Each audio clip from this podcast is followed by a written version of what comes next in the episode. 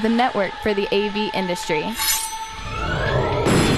What are you listening to? This, This is AV. This This. this is AV, Nation. This is AV Nation.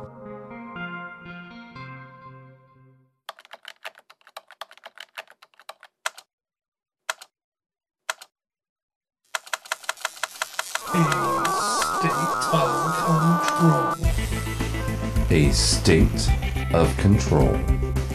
This is A State of Control, episode 16, recorded Tuesday, December 23rd, 2014.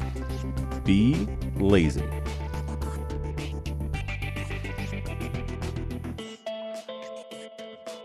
This is A State of Control, the monthly podcast put on to you by the fine folks at AV Nation.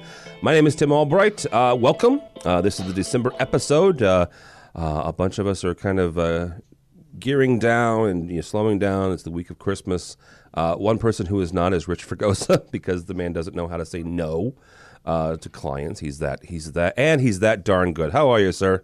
Good, and good. Mellow, what is it? Mellow West Coast Christmas greetings. Mellow. mellow, mellow. Yeah, Yes. we're trying. Yeah, normally, uh, normally we try to shut down. This year, I, I'm just gonna say that I'm just hoping that it just means things are turning around, so that we were people made us offers we couldn't refuse. So. According to a recent uh, a recent report, the the uh, what was it? The U.S. economy grew uh, at, a, at a higher rate than it has in the last eleven years. So it may be turning around, dude. So We'll take it. All right, not that not what we're talking about on this episode, but hey, you know, we'll we'll, we'll hit it again. Uh, also with us is David Barnett from the Sextant Group. How are you, sir? I'm doing great. Good. I, I told David if you're watching the video, he's the most bearded consultant I've ever met in my life. So it's a very impressive uh, follicles there. So. Uh, and last but not least, the host and producer of this episode and every other one is Steve Greenblatt from Control Concepts. How are you, sir? I'm doing great. Great, great to be on, and great to be back uh, for an- another interesting episode. Uh, this will be very interesting. Um, okay, so here, th- th- I'll just put it out there. This episode is about code. So, similar to last episode where we talked about modules and, you know, this, that, if you're not a programmer, you may not want to listen to this one. It may bore the heck out of you. Uh, although, if you're a consultant or even, you know, someone who hires programmers, you may want to stick around we're going to talk about the value of well written code and whether or not it matters. Uh, I'm going to start this out though by relaying a a, uh, a story. Right, uh, early on in, in my programming days, um, I had written a couple programs and they worked. You know, they're they're they're functional. They they get from point A to point B. You push a button, something happens. Right, that's kind of the whole idea behind control. You know, you push a button, something happens. You walk in a road into a room, something happens. Um, and I was uh, the people that I was working with. They they had to take my code and do some stuff with it, and they, they had some questions. And granted, it wasn't the most eloquent uh, code in the world, but again, it worked. And so I was talking with with one of the program program manufacturers, and I asked I asked them a question. I said, you know, should I be doing this or this or this, and you know, nomenclatures and you know this that and the other. And, and they they responded by saying, asking me a question back. They said, does it work? And I said, well, we, well, yeah, it works. Well, then it doesn't matter, does it? You know, it's as long as it works. And that was great for my first couple of years of control programming. Uh, but as I have been uh, uh, growing uh, older in this and uh, learning from people like Rich and, and Steve, yes, there is value to well written code. You know, yes, there is value to having a standard nomenclature, at least within your business, right? Making sure that people can can read and, and understand uh, your code. Um, Mr. Fregosa has said famously, uh, to me at least, um, if you can't pick it up six months later uh, and read it, then you did something wrong, right? Because even a, as the original author of the code, you may, you know, you in six months or a year when you pick the same code that you wrote up, it's not going to be the same, right? You're you're, you're not going to remember it. So, uh, Rich, actually, we're going to kick it off with you uh, on this. And then the great question uh, from Steve is all source code uh, created equal? No. There you go. Never mind. End of story. Yeah, thank you. And thank, Thank you you. for coming. That's our show. Uh, why though? Why is not? I mean, why, why does the statement, you know, does it work, not work? the um, it, it, it comes down to first you need to think about your market. Um, you know, if you are sticking with commercial or residential or anything, the first thing that you always have to bring into account is scalability and flexibility. Um, there's two approaches that you can take. You can create kind of a one-off, which is a what you know you can call it purpose-driven code, what you were talking about, right? I need it to work. I need to do X, Y, and Z.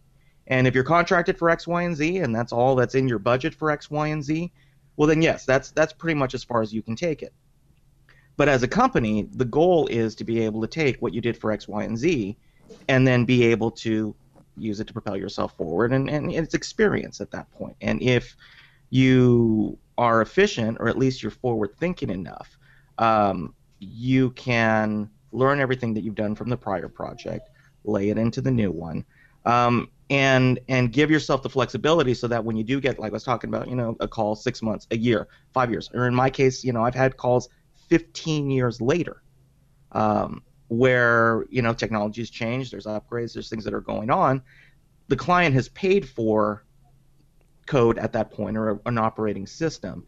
And hopefully, your goal is, in order to be able to support them, is to be able to come in economically at some point. I mean, you don't want to have to charge somebody for custom development every single time. I mean, you're going to price yourself out in some instances. So, you know, where does elegant code give you the ability? It's, it's, it's a competitive advantage um, the more that you can position your code so that it is flexible enough to kind of drop in different programs, um, you're able to get in, get out, and get paid. And the really that we look at is you know how can you get paid not only on this one but how can you find a way to get leveraged? Can you leverage yourself to get paid on the next one without you know absolutely hemorrhaging development time on it? Okay, you, you said something there. I want to I want you to clarify for me because if there are people out there that are just starting in this, or you know, you you said it helps you be more profitable. How so? Well, whenever you're starting out, um, you've got this kind of delta, this this this formula that's occurring, and when you're starting out, you're really really peaked up on your what we call NRE, you know, non-recurring engineering costs, right? Your development costs. So you are just burning time, and as you're learning, that you can't necessarily pass on to your client. We'd love to. I mean, hell, you know, subsidized projects are yeah. awesome, but you know, that's that's those are few and far between. So you're going to be spending time as you're learning on the front end, figuring it out. And the goal is, as you're figuring it out over the course of the life of the project, however you're putting this program together, you can amortize it over time. So if you've got, you know, as an example, um, one of the manufacturers has been promising to come out with this um, TV preset program, right? It was supposed to be really simple and integrated and whole thing. After X amount of months, we got tired of it and just said we're just going to write our own. And so we took that time, put all of our efforts into that, but knowing that for the first client we sell it to, we can't charge them the full amount of our development costs we knew that we have to be able to spread it out over the life of the projects going forward over the next few years. So it, when you're starting out and, and you know you're a young company or you're a young programmer, I mean you're just not a, you're not as efficient. You're not going to be able to get as much done quickly because you just don't have um, kind of the landscape to be able to to, to take it all in.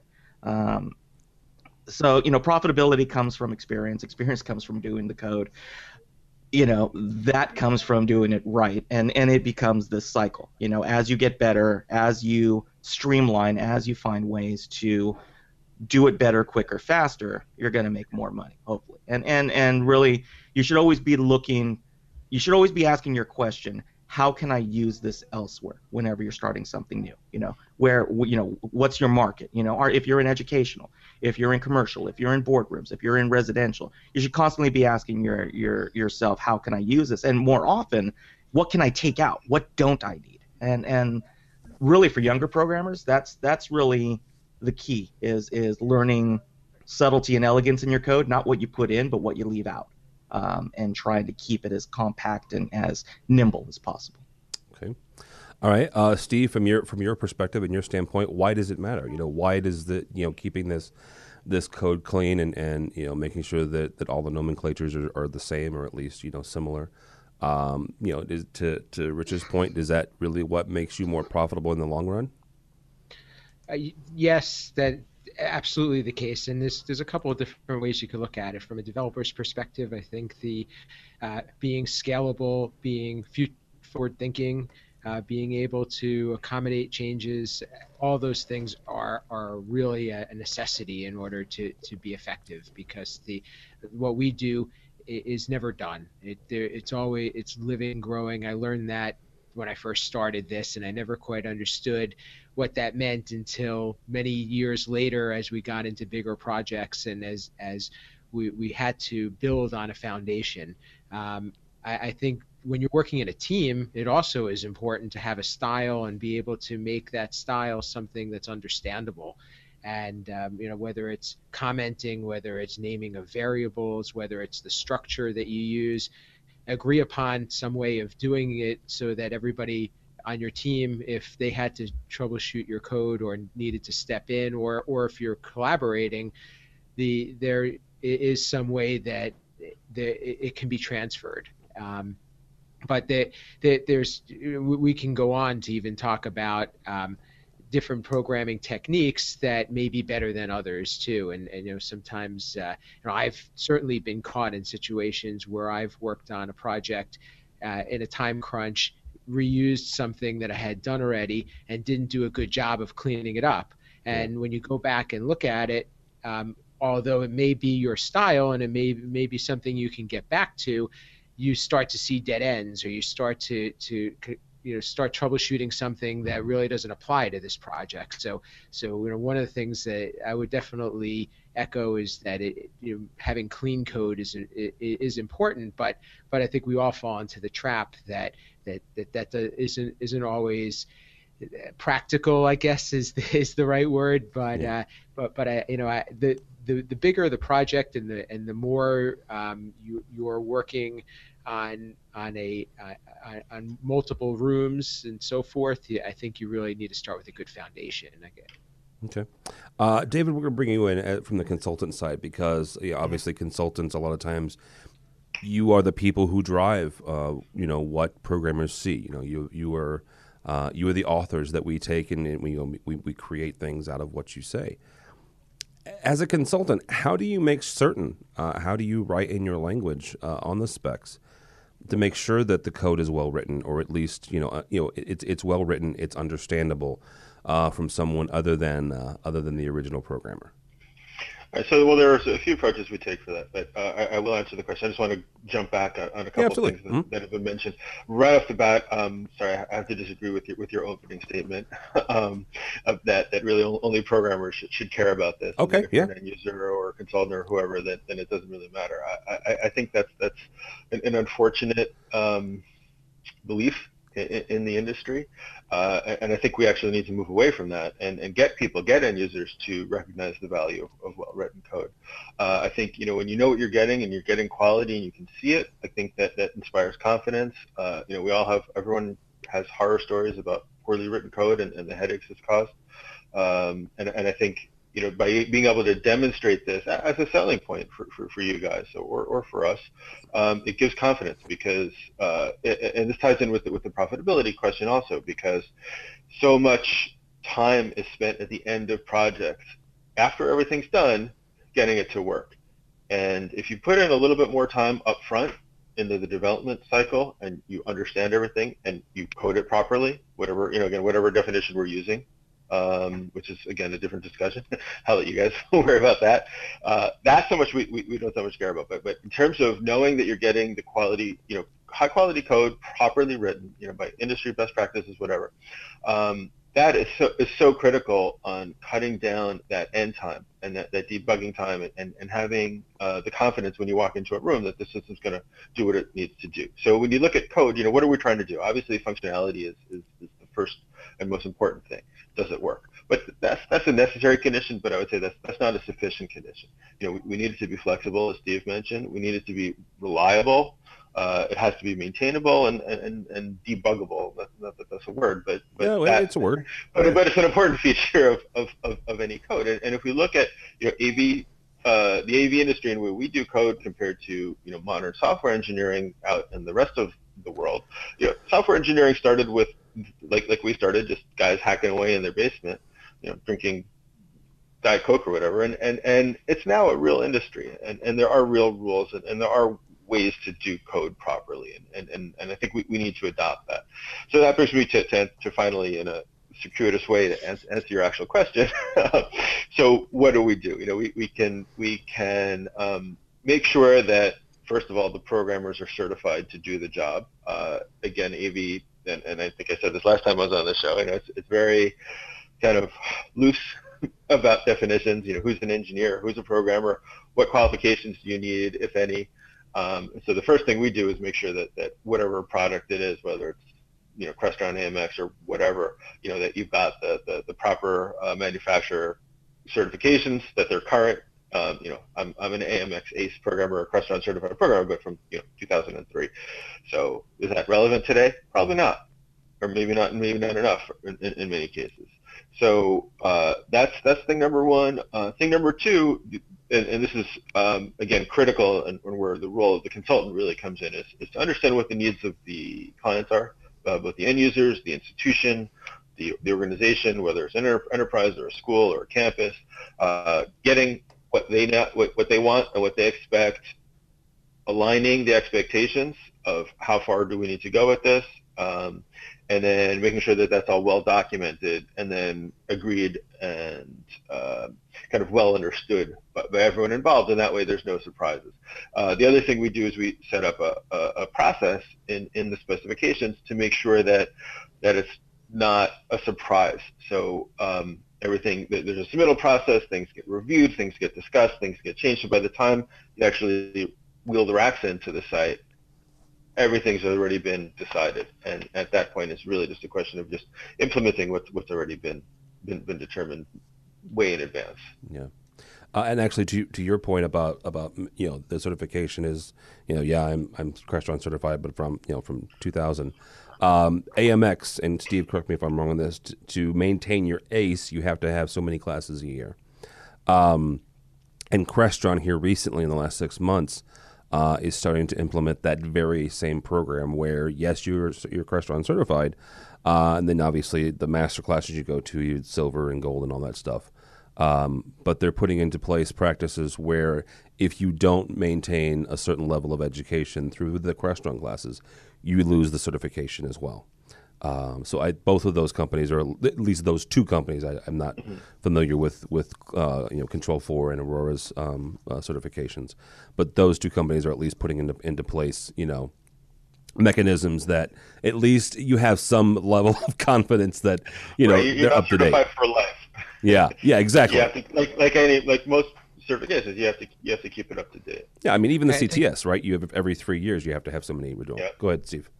No, I, I, said I think to, to David's point too. One of the things that would be a good complement to those certifications that they don't necessarily go into are, are best practices and, and software development. Because I, I'll even say, as as the owner of a software company, we we, we don't necessarily have set guidelines of best practices that are adopted in, in what we do and, and I think it could be something of value and I think could be something that that we we we could learn as a, as a way of, of bringing in some knowledge into into what we do. You know, it's probably not going to be taught by manufacturers though. Okay, so let's let's bring that in though. I mean, is is there, Steve? Is there a standard that you know? And and I know what people are going to say about standards. We have too many of them, and we probably do. um, but is there a standard that we can put in place, um, or at least adopt that says, you know what?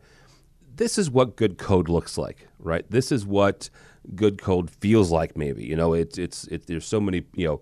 Uh, button presses, where the the, the dashboard sure. for control, right? Uh, document that InfoComm put together ten years ago now said that there shouldn't be any more than three button presses, right? And you have you know to get to any one thing. Steve, is there is there a way that we can say you know this is what good code looks like, or maybe not? But can you tell me what you think good code looks like? I, I, I think that we could certainly come up with something, whether it's specific to our industry or or we go outside and and borrow something uh, in terms of if it's line code. I think that there's probably a lot of references that, that we can go and, and look at, whether it's something taught in a university or something that we can get as a as maybe an association or a or, or a, uh, a programmers group um, standard or or, or, or guideline. Um, but but I, I, think that there that would make life a lot better for a an end user, quite honestly, because then they wouldn't have to worry about who do they go to to write the code, and is it going to be code that they can live with, and something that it, they're going to be able to go to to somebody else if they needed to, and and that person's going or company is going to be able to help them. Um, you know, I, I think that from, from uh, th- this conversation changes quite a bit when we start looking at it from from the customer's perspective. They they don't necessarily understand all of what we do other than making the system work or maybe they have some experience but they don't necessarily know what it is that they're buying and you you know i was trying to think of a good analogy but you know maybe the difference between you know solid furniture that that's uh, made of wood or something that's that's made of pressed board that you put together you know i yeah. mean they're both are furniture but they but and solve the same uh, need but they're, they're they're quite different in, in their makeup and, and their durability and so forth uh, actually, I, I, want to get back to that in a second, but I want to I want to bring Rich in uh, and ask him the same question.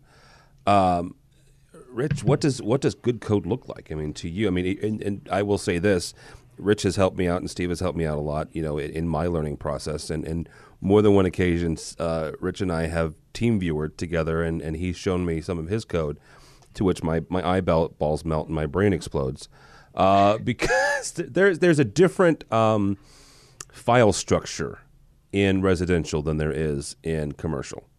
Um, and the reason I say that is a lot of times you have one processor um, or one main program, and one specifically um, that the first I think the first time that I that Rich and I connected on this, you know, there are several, you know, there are there are folders within folders within folders within folders, you know, and it, it makes sense, right? Because you've got several different rooms and this, that, and the other in commercial, I mean, nine times out of 10, you're writing one program for one room, right? You don't have to have that much, that many layers of, um, of nesting, uh, uh, to, to steal a phrase. Uh, so, Rich, from from your standpoint, what's what does good code look like? Well, I honestly I think that good code, whether it's residential or commercial, any of them, it, it's it's good code has structure. It, it, has an understandable, repeatable structure. Um, more than anything else, right now, in, in the current climate that we're seeing, good code allows you to actually sell it as a value added service as opposed to the free code that's being handed out by the manufacturer. Um, okay. It, it, it, again, you know, 10 years ago, 15 years ago, it's, it's um, you know, we, Steve and, and, and David and I, I mean, we, you know, we all started in, you know, 90s, you know, or, or you know, even before that. Um, it was far more of a it was a it was a much smaller club of, of control systems programmers at the time. Um, it was it was extremely specialized. You know, we were using tools that we were making it up as we went along. Um, and so at that point, the programmer, um, you know, fit a very specific need because the manufacturer wasn't necessarily providing the tools, and we didn't have the technology to push it out yet. Um, fast forward to now, and and I said it a couple of times on several shows. Um, from a business standpoint, if you are not actively looking how to write good code as a software developer, not as a programmer module put it togetherer, um, you're not going to be in business long. Yeah. Um, and more so than ever, um, even if you're a one-man shop or if you got you know 10, 15 coders in there, even if you're an integrator with with programmers on staff, um, you need to start and and David pointed it out exactly, which was there are rules. There are software development rules, and and they are established rules, and the manufacturers that we're working with are actually, although they're not using the software development tools that are currently out there for the rest of the uh, technology sector, they're trying to bridge the gap. They're they're mm-hmm. they're yeah. giving us you know interim tools that bridge it from their compiled machine level code to you know a JavaScript enabler or you know anything that's out there, command line code that happens to be out there, and so that progression is happening, and, and sooner or later we're we're going to hit that. There will be a tipping point where they just in order to survive, we're going to have to work more like the rest of the existing technology world that's out there. Um, but but from you know a standpoint of you know what does good code look like? Good code is what makes you money today, what makes you money tomorrow, and it's it comes from looking at the existing successful infrastructures that are out there and applying those models to yourself. Um, with residential, you know, we, we've had a way of doing it for years and years and years and years, but that was based on a very specific set of software tools that we were given. You know, whether it's AMX, Crestron, anybody that's out there. But now you look, there's a whole lot of different players, and a lot of them are, you know, it's, it's kind of picking from a menu. You know, even the manufacturers that we have now, right? You know, you buy this processor and you plug in a touch panel, and six buttons later, it's auto configured itself. It's a conference room. Yeah. Eh, you know. But, but at the same time, it, it almost doesn't matter if, if you're writing, you know, hand coding assembly language or, or using some advanced uh, drag and drop uh, environment or object oriented or functions or mainline or whatever it is there's still there's still rules. There's still a, a, a way to do things properly, and it almost it's it's almost it's really in, in my mind, you know, it, on a higher level, independent of the exact language you're using, independent of the design environment, whether it's DOS or Windows or whatever. There's ways to do code, and, and these are well known. And, and again, the IT world, the, the software development, software engineering world, I mean, this is stuff that goes back, you know, decades. Um, you know, my, my first job out of out of college was was designing control systems for uh, industrial equipment. These are big, you know, 54-inch saw blades. And when you hit that emergency stop button, you needed that thing to stop right then and there, or someone's arm was going to get ripped off. And so there's ways of defining things that are mutually exclusive. So the saw blade can't be on and off at the same time, because that would just make it explode. And, and there's ways to write code that, that do things like that. And, and mission-critical uh, environments have lots of rules about testing code.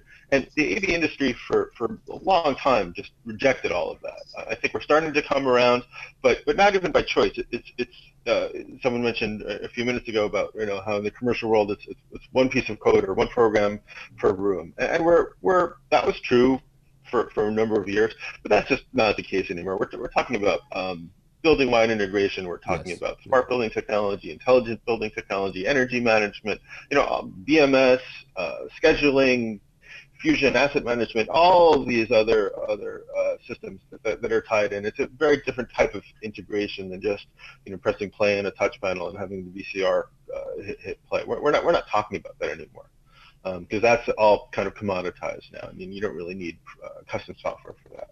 So yeah, yeah. the environment we're in, we, we, we have to take this stuff uh, seriously. I agree, and I'm, I'm with David on it. And, and one of the things that's happening is that you know we've we've had a way of doing things, you know, for 15 years, and we are moving away. You know, we're we are wholeheartedly embracing um, the software development tools that are out there that allow us to just toss aside the existing tools that we've had for 20 years. Um, because, uh, it, like David was saying, is that it's it's it's about looking at something bigger. It's it's about looking at you are providing the service. You're you're you know it goes back to integration, true integration, right? You are the conduit between the user and the technology. They don't care. So your job is to be is to get to get that information relayed as in, in as streamlined a manner as possible. And and uh, I you know I'm I'm with David 100%. Is yeah, you know we we've been spoiled. You know, we, we, we got to do it our way just because, because there was nobody else who was going to do it. It's not the case anymore. Yeah. You know, I mean, just look at any Kickstarter that's out there. you know?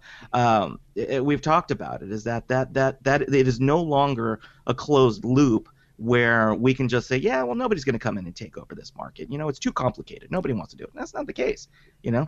Chips are getting cheap and people are finding ways to operate in the software as a service model. And you know as we become less and less hardware reliant good code equals money equals you know you're you're still in business. And you know from the manufacturer from you know the the specifier from the people who are buying it. They're all questioning it. I mean, they're you know these are not dumb people who are looking at these contracts and looking at these budgets and are just looking and saying, you know, well, why does it cost this much? Well, because it does, and and just go, okay, um, you, you know, we're there. The end user is becoming so much more technologically savvy that it is the professional responsibility upon anybody who's working on a project to to be forward thinking, you know, and, and like we were just talking about, you know, instead of purpose driven code, like they was saying, you know, it's not about pressing play on a VCR, not even close. You know, it is exactly about that. It is about environmental conditions, you know, power consumption, all of these other things. Who's in the room? You know, from residential, we we follow the same the the same rules at that point, and it's. Uh, you know, you know what's good code. Like, you know, I think David. I'm going to paraphrase. David is like, don't be lazy. You know, that's that's what it comes back to. You know, what what makes good code? It's not being lazy about it. And a lot of times we get into the well, we got the budget and we got to get this done and the deadline and everything else, but you're always going to have a deadline. I would also say one thing that adds to it too is really understanding what it is that you're doing and, and not kind of figuring it out on the way uh, along the way. So if, if you if you have a clear understanding and picture and you're able to, to define most of the parameters of your project, I think that you're going to end up with better written code rather than going in half halfway and figuring out what the client wants or what it what the, what the the real uh, bits and pieces of the spec are while you're writing your code. And i think that that that, that usually ends up in, in, in creating a little bit of chaos within the code because you are you you are you're you're not planning. You're writing it as you go and you're yeah. adding stuff and testing it and you're you're, you're not able to look at that bigger picture. And and uh, you know I, I think unfortunately we all we all fall into that pattern at times but but the more we have more that we we can define up front or or you know the i think the better chance we have of having code that's going to be more sustainable. If if your code can't be drawn out on a giant whiteboard where you've thought about all of the things then you're not doing it. But you know, not, not exactly only be, but that part that part comes first. You know first you sketch it out. You you have your layers. It's, you know good code obviously should be modular and you have different abstractions. So you've got a black box that does specific things. You define its inputs and outputs. Once you've written that, that you put to the side, and then you move on to the next thing. What you see so often in, in poorly written code is, is when, when those levels get get blurred. And, and so when you change a VCR model or a projector model, you can't just change. You can't just swap out that module. You now have to change six other things. So I'll, I'll, I'll kind of um, go back to something that, that Rich said a couple minutes ago about don't, don't be lazy. I disagree. I, my whole philosophy about working in general as, as an engineer is, is to be as lazy as you possibly can. and how do you be as lazy as you possibly can? You do it right, and you do it once, and, and, and then you don't have to revisit it. Because real laziness is, is you put the planning in, you sketch everything out, you decide what you're doing, and then you just and then you do it properly, and you do it and and then you can you only, you only have to do it once at that point. So well, that's being organized. Being being lazy is going. Oh, let's get the band together. that's being sloppy. That's being sloppy, which is different. okay, now we're parsing. All right, lazy, sloppy, organized. but but I, I, think the point's clear, regardless of what, what you call it. Um, you know, by, by, by putting a little bit of, of, of planning up front, um, you can save yourself a huge amount of hassle on, on, on the back end, and, and I think that that ultimately uh, benefits the client and it benefits the developers too, because you're not you're not squeezed at the end, you know, working until 3 a.m. when they've got a big board meeting the next morning. Amen, brother. Uh, and and and also, I think they were saying is that is that yeah, it's being lazy is is making sure that you can. Um, you can be proud of your code, but you're not overconfident with your code. You got to be willing to beat yourself up. Huh? You got to be willing to just constantly look and saying, you know, I'm doing this wrong. I, I, am flat out doing this wrong. I can do better, and how do we do it better? A lot of times it's like, well, you know, we got to be done by Tuesday. It, I've been guilty of it myself. We all have, which is like, yeah, it's done. You know, it's good enough. We'll get it on the next one. You know, I mean, it, but you know, you keep getting it on the next one. You keep getting it on the next. One. You never do, and it just it builds, it steamrolls until you've gotten to this point where it's just like, what just happened to us, you know? And then you're spending all your time trying to finish a job, and you can't because you painted yourself in that corner. Yeah. Let, let me bring up something here that's it's you know this show is not anything if not you know uh, we're not afraid of controversy and um, I'm going to bring up a, a subject that may or may not step on some toes. We're going to start with David though as as the consultant, and we'll bring in the programmers at the end here. David has is a, this about somebody's party not being at InfoComm again? Oh, jeez. no, you know what? We haven't made fun of Extron in a long time. Um, actually, I, did I tell you guys that? No, I'll, I'll tell you later. Um, as a consultant, I'll just ask it this way: What are your feelings about using a wizard? Right, because everybody has one. Right? Crestron has one, AMX has one, Extron has one. Yeah, everybody has a wizard, and if you don't know what a wizard is, is in the control world, it's it's a standalone program nine times out of ten, um, where you it's it's even a step beyond you know um, a graphical user, you know, a graphical programming or object oriented programming. It's it really is kind of a drag and drop. I have this processor, I have this DVD player, and, and I have this uh, projector kind of what a wizard is. It, ste- it, steps you through the process, and you hit a button at the end, and it creates the code. Right? It writes the code for you, and then you upload it to the processor. David, as a consultant and as someone whose whose your job is to get the client, uh, you know, good working program and exactly what it is they're looking for. What are your feelings about about programmers using wizards? All right, so um, I, I call them configurators. Okay. That's the technical term for them, but uh, the distinction that I make is between you're, you're configuring something that's within a fixed structure. Uh, there's frameworks already there, and you can customize it for the application, but it's not you're not custom writing code. You're not custom writing the application. You're typically not uh, custom creating the, the, the, the GUI, uh, the user interface, the, the experience of either using it, operating it, or programming it. Um, you're, you're, you're, stuck within that thing. So for uh, simple systems, um, that may be fine. Uh, and I think we, we talked last time about how you know if we have a, a simple, real simple, small you know meeting room uh, with five thousand dollars worth of equipment, we don't want to spend ten thousand dollars developing the software to control it. Yeah. Uh, so in that environment, it, it makes sense. Um, in a complicated room uh, or complicated system, um, they tend to not work so well because because they're limited because they've they've all, all the choices are built in and you're just kind of checking the box. Um, okay, one projector or two, and the functionality there is, is kind of built in. So if you check two projectors, how does the audio work? Does it follow the last? Does it do both? Whatever whatever it is, it is what it is, and, and you typically can't change it. So that may be okay. That may not. It tends to break down for, for, for more complicated systems. Um, these tools have been around for a while. They started coming out at least 10 years ago. Yeah. Um, and the, the, first ones were, were, quite rudimentary. Obviously, as, as things progress, they, they become more and more sophisticated. On the other hand, um, the systems are becoming more and more sophisticated, as, as, we've been talking about, in terms of what the expectations are and what, what, what a modern AV control system needs to do, needs to interface with. It's really difficult to to get all that into a configurator. So I, I think to, to, answer your question, the it, it has yes, they do have um, utility. They, they, they, do make sense in certain cases, but that has to be really clearly defined.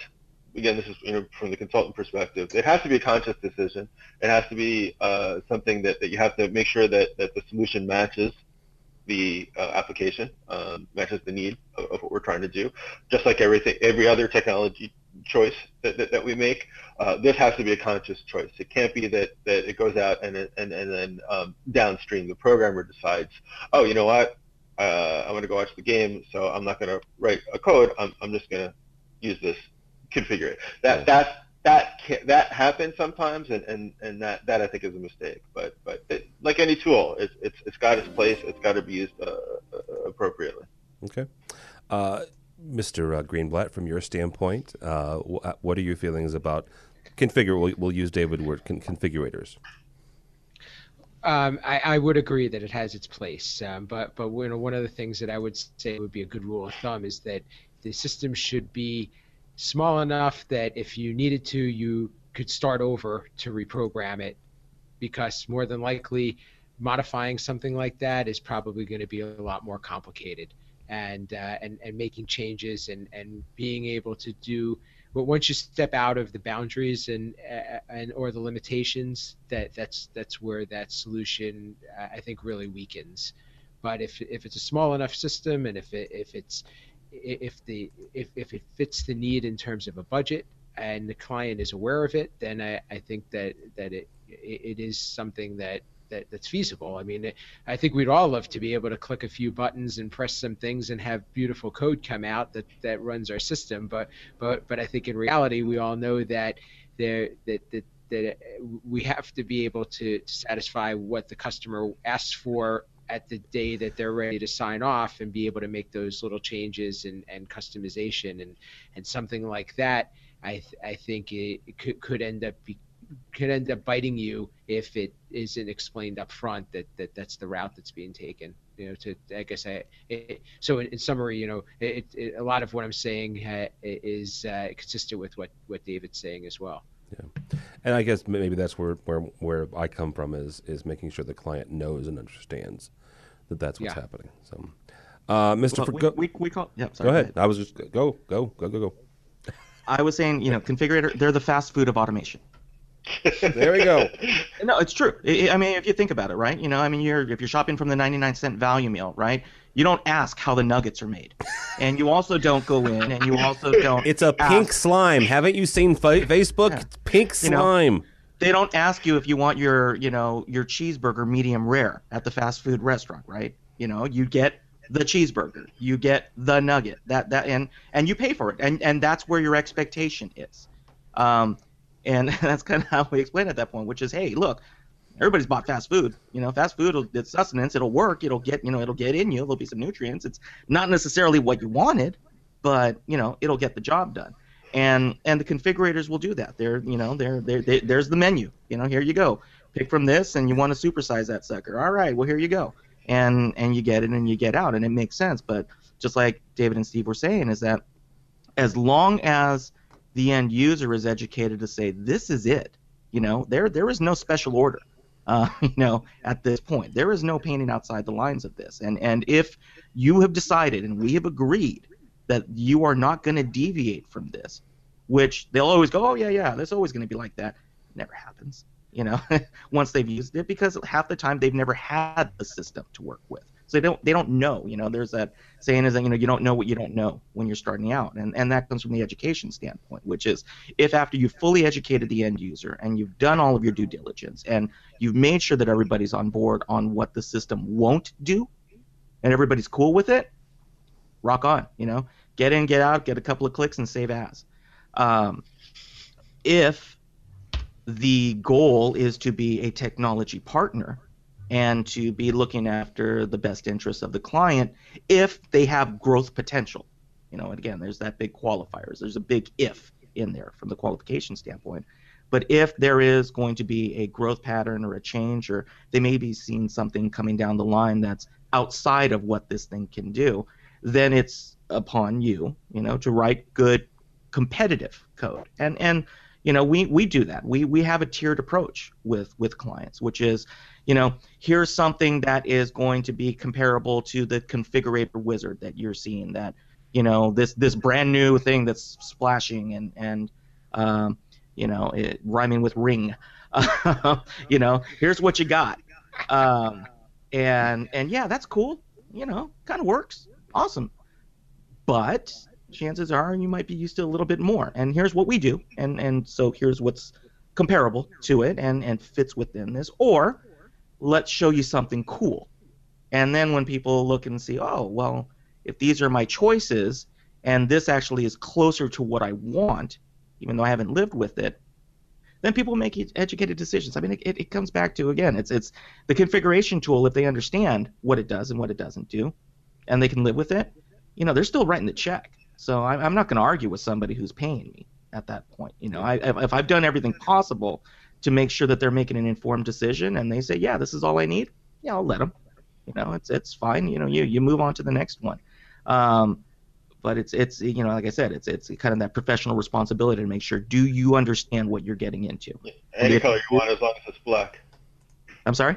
Any color you want as long as it's black. That's exactly it. Thank you, Henry Ford. Very um, nice you know and and you know for for developers who are starting out yeah you know why is it good? Because you can crack open the code and look at it and look and see how they've done it and and find ways how to you know streamline your process and you know whatever you feel that you can do better. I mean because everybody looks at everybody's code and goes i could do better. Well here's the oh, okay, so let, let me let me crack on that for a second because i did that right? In my first couple years of, of programming I couldn't make head or tail. That that code was so bloated coming out of a configurator that you know, and it, maybe it was me, right? Uh, you know, but they did you know fifteen or sixteen different you know symbol just to do a simple you know DVD press or whatever it was at the time. Incredibly bloated. That's I guess that's where I you know, I'm going to disagree with all three of you. I think I don't think anybody should really ever use a a configurator because But that's the lesson because you because of you the learned blue. not to use it. Very nice. Go ahead, David. I was just saying that you know compared to where they were, the, the ones from ten years ago that, that we all you know. And maybe that's from, it. Yeah. That Maybe that's avoided like the plague. The the modern batch are, are, are, are much better. They're they're finally to the point where, where I would say they are usable for, for certain applications. Okay. The old, the old ones were, were pretty much useless. Yeah. See, I haven't I haven't done you it had- in a few if years. you had five sources, Uh, in other words, if you had a, a choice of up to six sources and you only chose three, they would, you know, they wouldn't even group the buttons together. It would just there would be holes Yeah. between the buttons. You know, it was they were very rudimentary, very, very limited what what they could do. And, and they, they have come a long way. And I think again, as software develops, as technology develops, they'll continue to get better. But with all the expectations, I think there's still going to be a, a, a need for, for what we all here do. I- I'll agree with what Tim said, though. The source code is definitely not something that you want to be getting into. I think you probably do do yourself. you- You'll do more harm than good if you start getting into configured code, code written code. Oh yeah.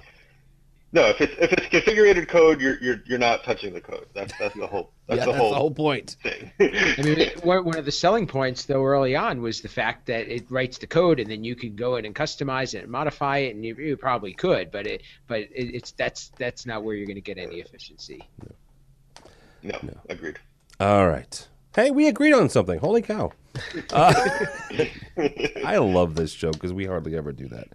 Uh, you know what, guys? That's going to do it uh, for us for this month. Uh, there's a couple things we didn't hit on that, that we might want to revisit this in, in a month or two, Steve. So, um, Sure. with us has been, of course, uh, David Barnett from the Sextant Group. Thank you, sir. You're welcome. Thank you Where- for having me. Where can people find you or the Sextant Group? Um, you can find us uh, on our website, uh, thesextantgroup.com. Um, you can email me, dbarnett at thesextantgroup.com. And um, those are probably the, the two best ways. All right.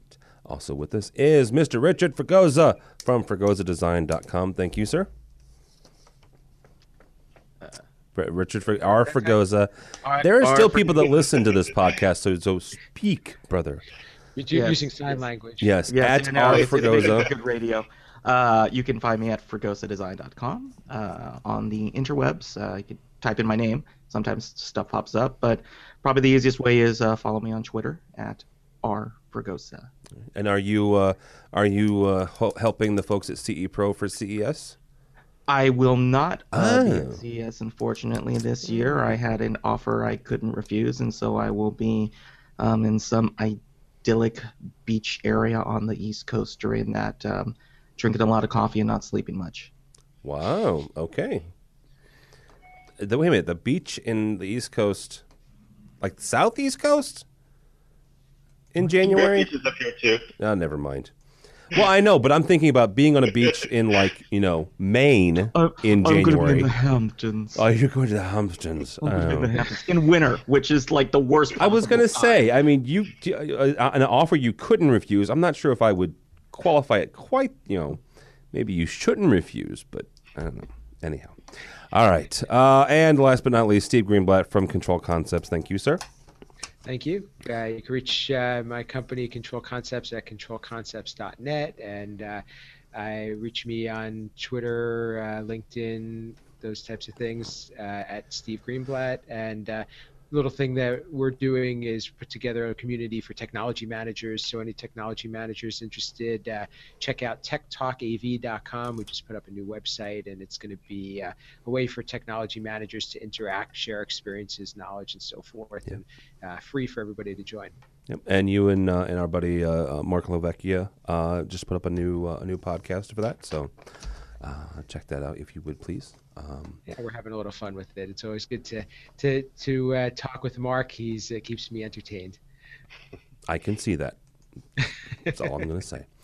Uh, don't follow me because at this point in the season, I'm grousing about the fact that the Bears have no direction whatsoever. But uh, you can go by the website avnation.tv. avnation.tv. You will find this program and a host of others.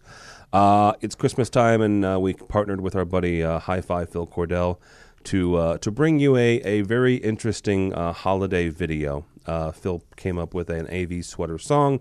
Advanced AV and, and, and John Green and Chris Netto and a bunch of folks came up with this crazy idea about a, about a month ago. A bunch of AV professionals posted on, on social media pictures of themselves in holiday sweaters. Uh, so, couple that with Phil Cordell and, and, and his singing and rapping and holidays. And yeah, so check that out if you would, please. Uh, that's there. And uh, got a bunch of stuff coming up uh, the first part of, of next year, so just stay tuned to that. We've got a newsletter. Check that out uh, if you haven't signed up for it. It's on the website there on the front page. So, avnation.tv, avnation.tv. Thanks so much for listening. Thanks so much for watching. This has been a state of control.